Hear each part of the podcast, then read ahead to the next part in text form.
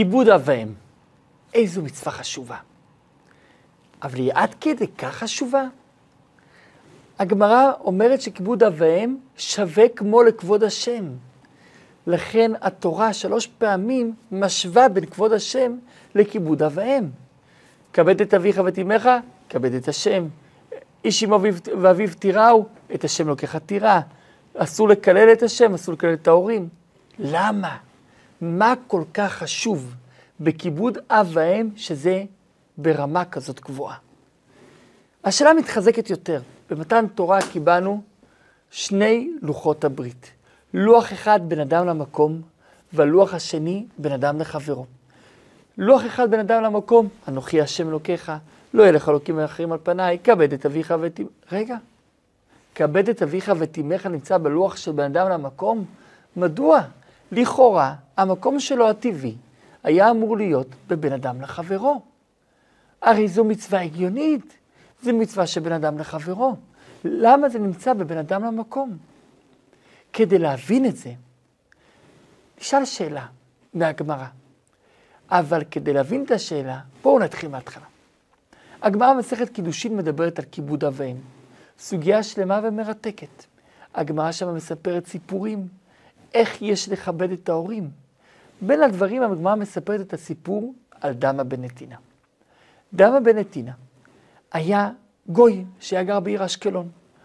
ויום אחד יצא שמוע בית המקדש שאבן היושפה חסרה.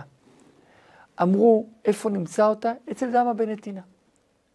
הוא סוחר אבנים טובות, סוחר מרגליות. הלכו אליו. שאלו אותו, אולי יש לך את האבן היושפה של החושן כנגד שבט בנימין? כן, יש לי אותה. כמה אתה רוצה עליה? עשר אלף. אוקיי, מקובל, סכום הוגן. הוא נכנס ורואה את אבא שלו ישן. לא סתם אבא שלו ישן, אלא אבא שלו ישן עם הראש על המפתח ועם הרגליים על הארגז. אי אפשר להוציא את זה. הוא יוצא אליהם חזרה, הוא אומר להם, מצטער, אי אפשר. הם יהיו בטוחים שהוא רוצה להעלות את הכסף, להעלות את הסכום. אמרו לו, אנחנו נעלה את זה יותר. 20 אלף, לא. 50 אלף, לא.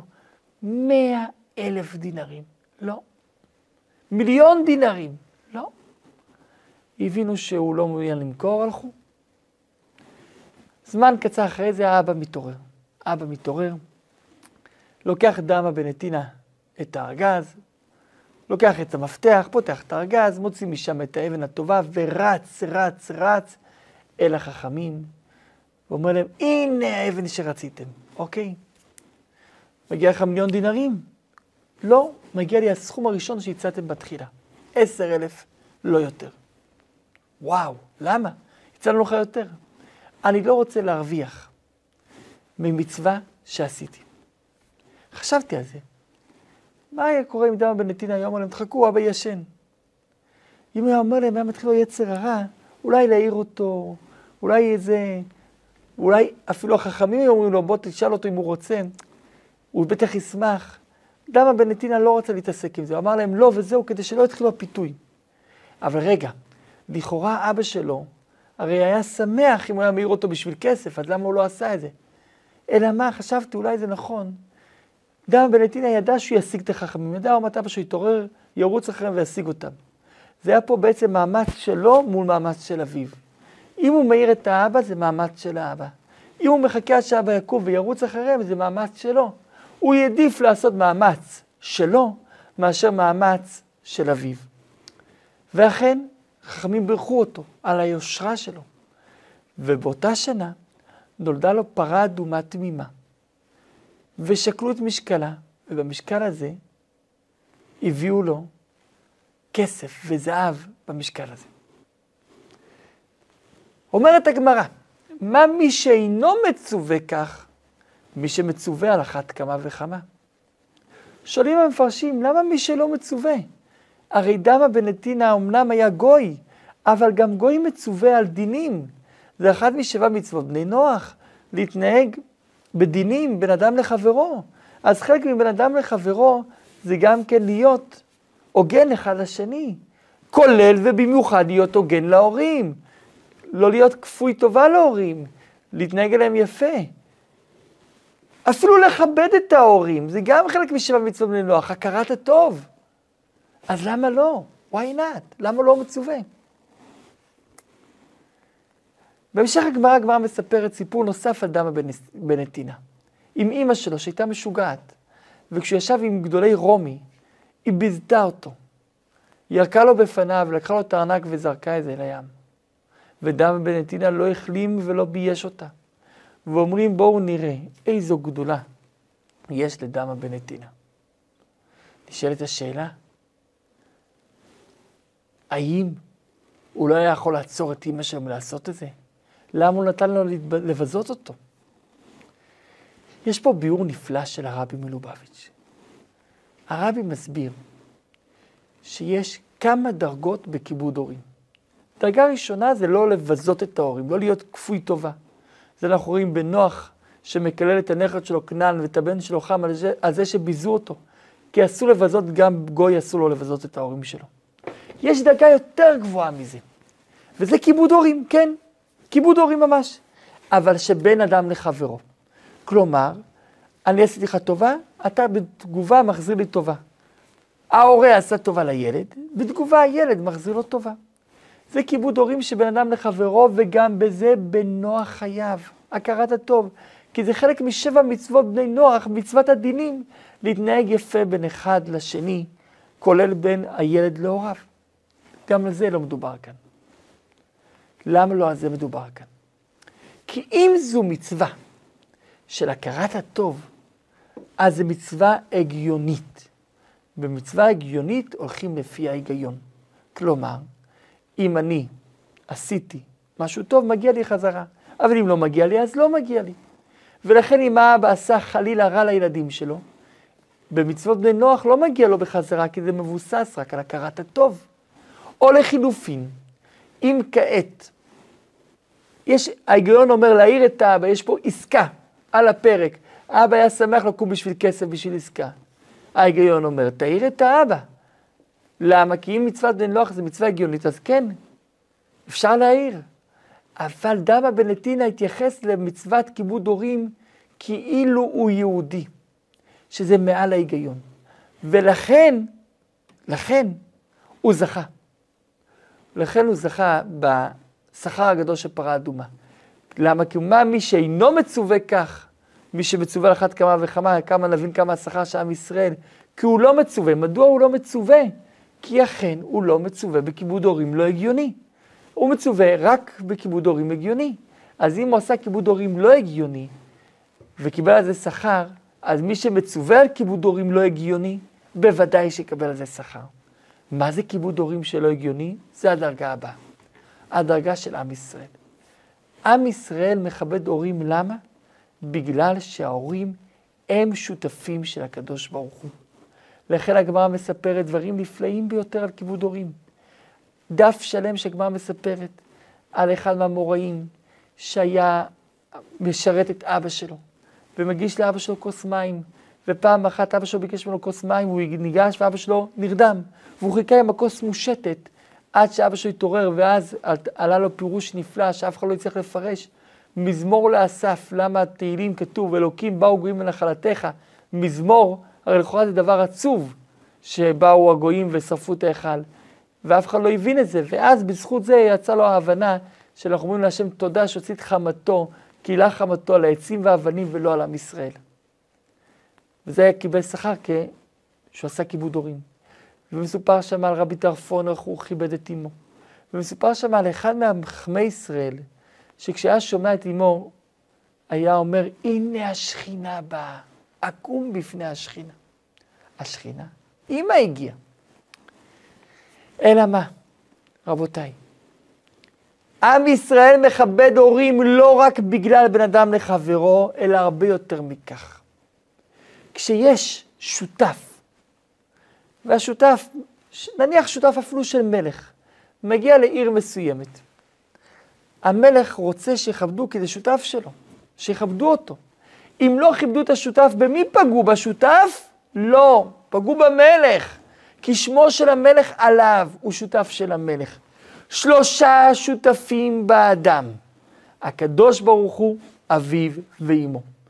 הקדוש ברוך הוא נותן את הנשמה, האבא והאם נותנים את הגוף. בלי הקדוש ברוך הוא אין ילד. אם כן, כל אדם ואדם יצרו אותו שלושה. אז מה הוא אומר? הקדוש ברוך הוא שותף של ההורים שלי ביצירה שלי. אז צריך לכבד את ההורים כי הם שותפים של הקדוש ברוך הוא. הם לא סתם שותפים, אלא חלק מהקדוש ברוך הוא נמצא בהם כוח האינסוף שזה כוח ההולדה, ובזכות זה אני נולדתי. אז יש שלושה שעשו אותי, ולכן אני מכבד את השניים, כי מי נכנס איתם לשותפות עבורי? הקדוש ברוך הוא. רגע, אז הם שותפים של הקדוש ברוך הוא, אז מגיע להם כבוד השם. אז למה מכבדים את ההורים? גם בגלל בן אדם לחברו, אבל גם ובעיקר בגלל בן אדם למקום, כי הם שותפים של השם, ולכן, אם יש לי דבר לא הגיוני, אז אם זה מצד בן אדם לחברו, אתה לא חייב לכבד. אם זה מצד בן אדם למקום, אתה כן חייב לכבד. זו דוגמה נוספת. לצערנו, הרבה פעמים אנחנו נפגשים, שיותר בעזרת השם לא יהיה, שיבוא משיח ויבולע המוות לנצח. אבל נגש... אנחנו, לצערנו, אנשים שבאים להגיד קדיש לעילוי נשמת ההורים. למה? הרי לכאורה, האדם כבר נפטר, אז מה עושים עכשיו? אלא מה, אומרת הגמרא, מכבדו בחייו, מכבדו לאחר מותו. שגם לאחר המוות יש עדיין כיבוד הורים. וזה כשמזכירים את האבא, אומרים זכר צדיק לברכה. כשאומרים קדיש, כשעושים דברים טובים לעילוי נשמת, ההורים שנפטרו, לא עלינו, לא עליכם, אז מכבדים אותם. למה? כי כיבוד הורים זה לא דבר הגיוני, זה גם דבר מעל ההיגיון, זה כבוד השם. ולכן בקדיש, אנחנו לא מדברים על האבא, מה אנחנו אומרים בקדיש? אנחנו אומרים כל הקדיש על השם. אבל כשמכבדים את השם, מכבדים את השותפים של השם, שזה ההורים. ולכן, שיהיה ימים שלי טובות לכל ההורים בעם ישראל, לכן כיבוד הורים ממשיך תמיד. וזו הסיבה, אומר הרמב"ן, רבי משה בן נחמן, שכיבוד הורים נמצא בחלק של בין אדם למקום, ולא בחלק של בין אדם לחברו. כי כיבוד הורים זה משהו נעלה ביותר. כיבוד הורים זה בגלל כבוד השם. זה חלק מכבוד השם, זה שותפות של כבוד השם. ולכן, כשהאבא והאמא נכנסים לבית, קמים בפניהם כי השכינה נכנסת לבית. כוח של השם נכנס עכשיו לבית. ולכן זה הכבוד הגדול, כי זה כבוד השם. זה לא רק כבוד ההורה בלבד, זה כבוד השם. וזה העומק של הגמרא. הגמרא אומרת, אדם הבן נתינה שהוא לא היה מצווה, והוא קיבל שכר, ישראל על אחת כמה וכמה. כי אכן דם הבנתינה לא מצווה בכיבוד הורים, כי זה רק בעם ישראל יש את השותפות הזאת. אצל גויים אין את השותפות הזאת. נכון שלגוי כן יש נפש, אבל אין לו נשמה אלוקית. אז זה לא את הנשמה שהקדוש ברוך הוא בעצמו נכנס בה, אין לו את השותפות העמוקה הזאת. ולכן, כשדם הבנתינה עשה, אף על פי שהוא לא היה מחויב, כיבוד הורים כאילו הוא יהודי, וקיבל על זה שכר, אז מי שמחויב בכך, על אחת כמה וכמה. לכן גם רש"י, בפירושו לתורה, מרמז את זה, את החידוש הזה. רש"י מתחיל את הפירוש של התורה עם השם אמר רבי יצחק. ואז הוא מסביר את ההבדל בין הגויים ליהודים בנוגע לארץ ישראל. אומרים המפרשים, למה אומר אמר רבי יצחק? כי אבא שלו, קראו לו יצחק, רבי שלמה יצחקי, והוא רוצה לעשות כבוד לאבא שלו, ולכן הוא מתחיל את הפירוש שלו עם שם האבא שלו. אומר הרבי מלובביץ', גם פה רש"י מביא לך את העומק הזה, שהשותפות הזאת והכיבוד הורים הזה, זה אך ורק בעם ישראל, בגוי אין כזה כיבוד הורים, כי בעם ישראל זה כבוד השם, זה בין אדם למקום, בנוסף לבין אדם לחברו. ואילו אצל הגויים זה רק בין אדם לחברו. ולכן קיבלנו זה בלוח הימני של בין אדם למקום. והנה, אף על פי שזה הגיע בלוח הימני, שני הלוחות הגיעו יחד, בין אדם למקום בין אדם לחברו. למה שניהם הגיעו יחד? כי הם לא ניתנים להפרדה. נכון, זה שני דברים, שני מסלולים, אבל שני המסלולים האלו הולכים תמיד יחד. עלינו לכבד את השם, ויחד עם זה, לכבד את החברים. הגמרא אומרת במסכת סנהדרין, מי שמזלזל בחברים רע לבריות, הוא גם רע לשמיים.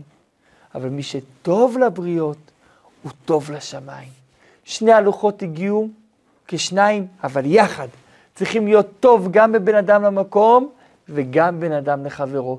לחבר את שניהם תמיד יחד.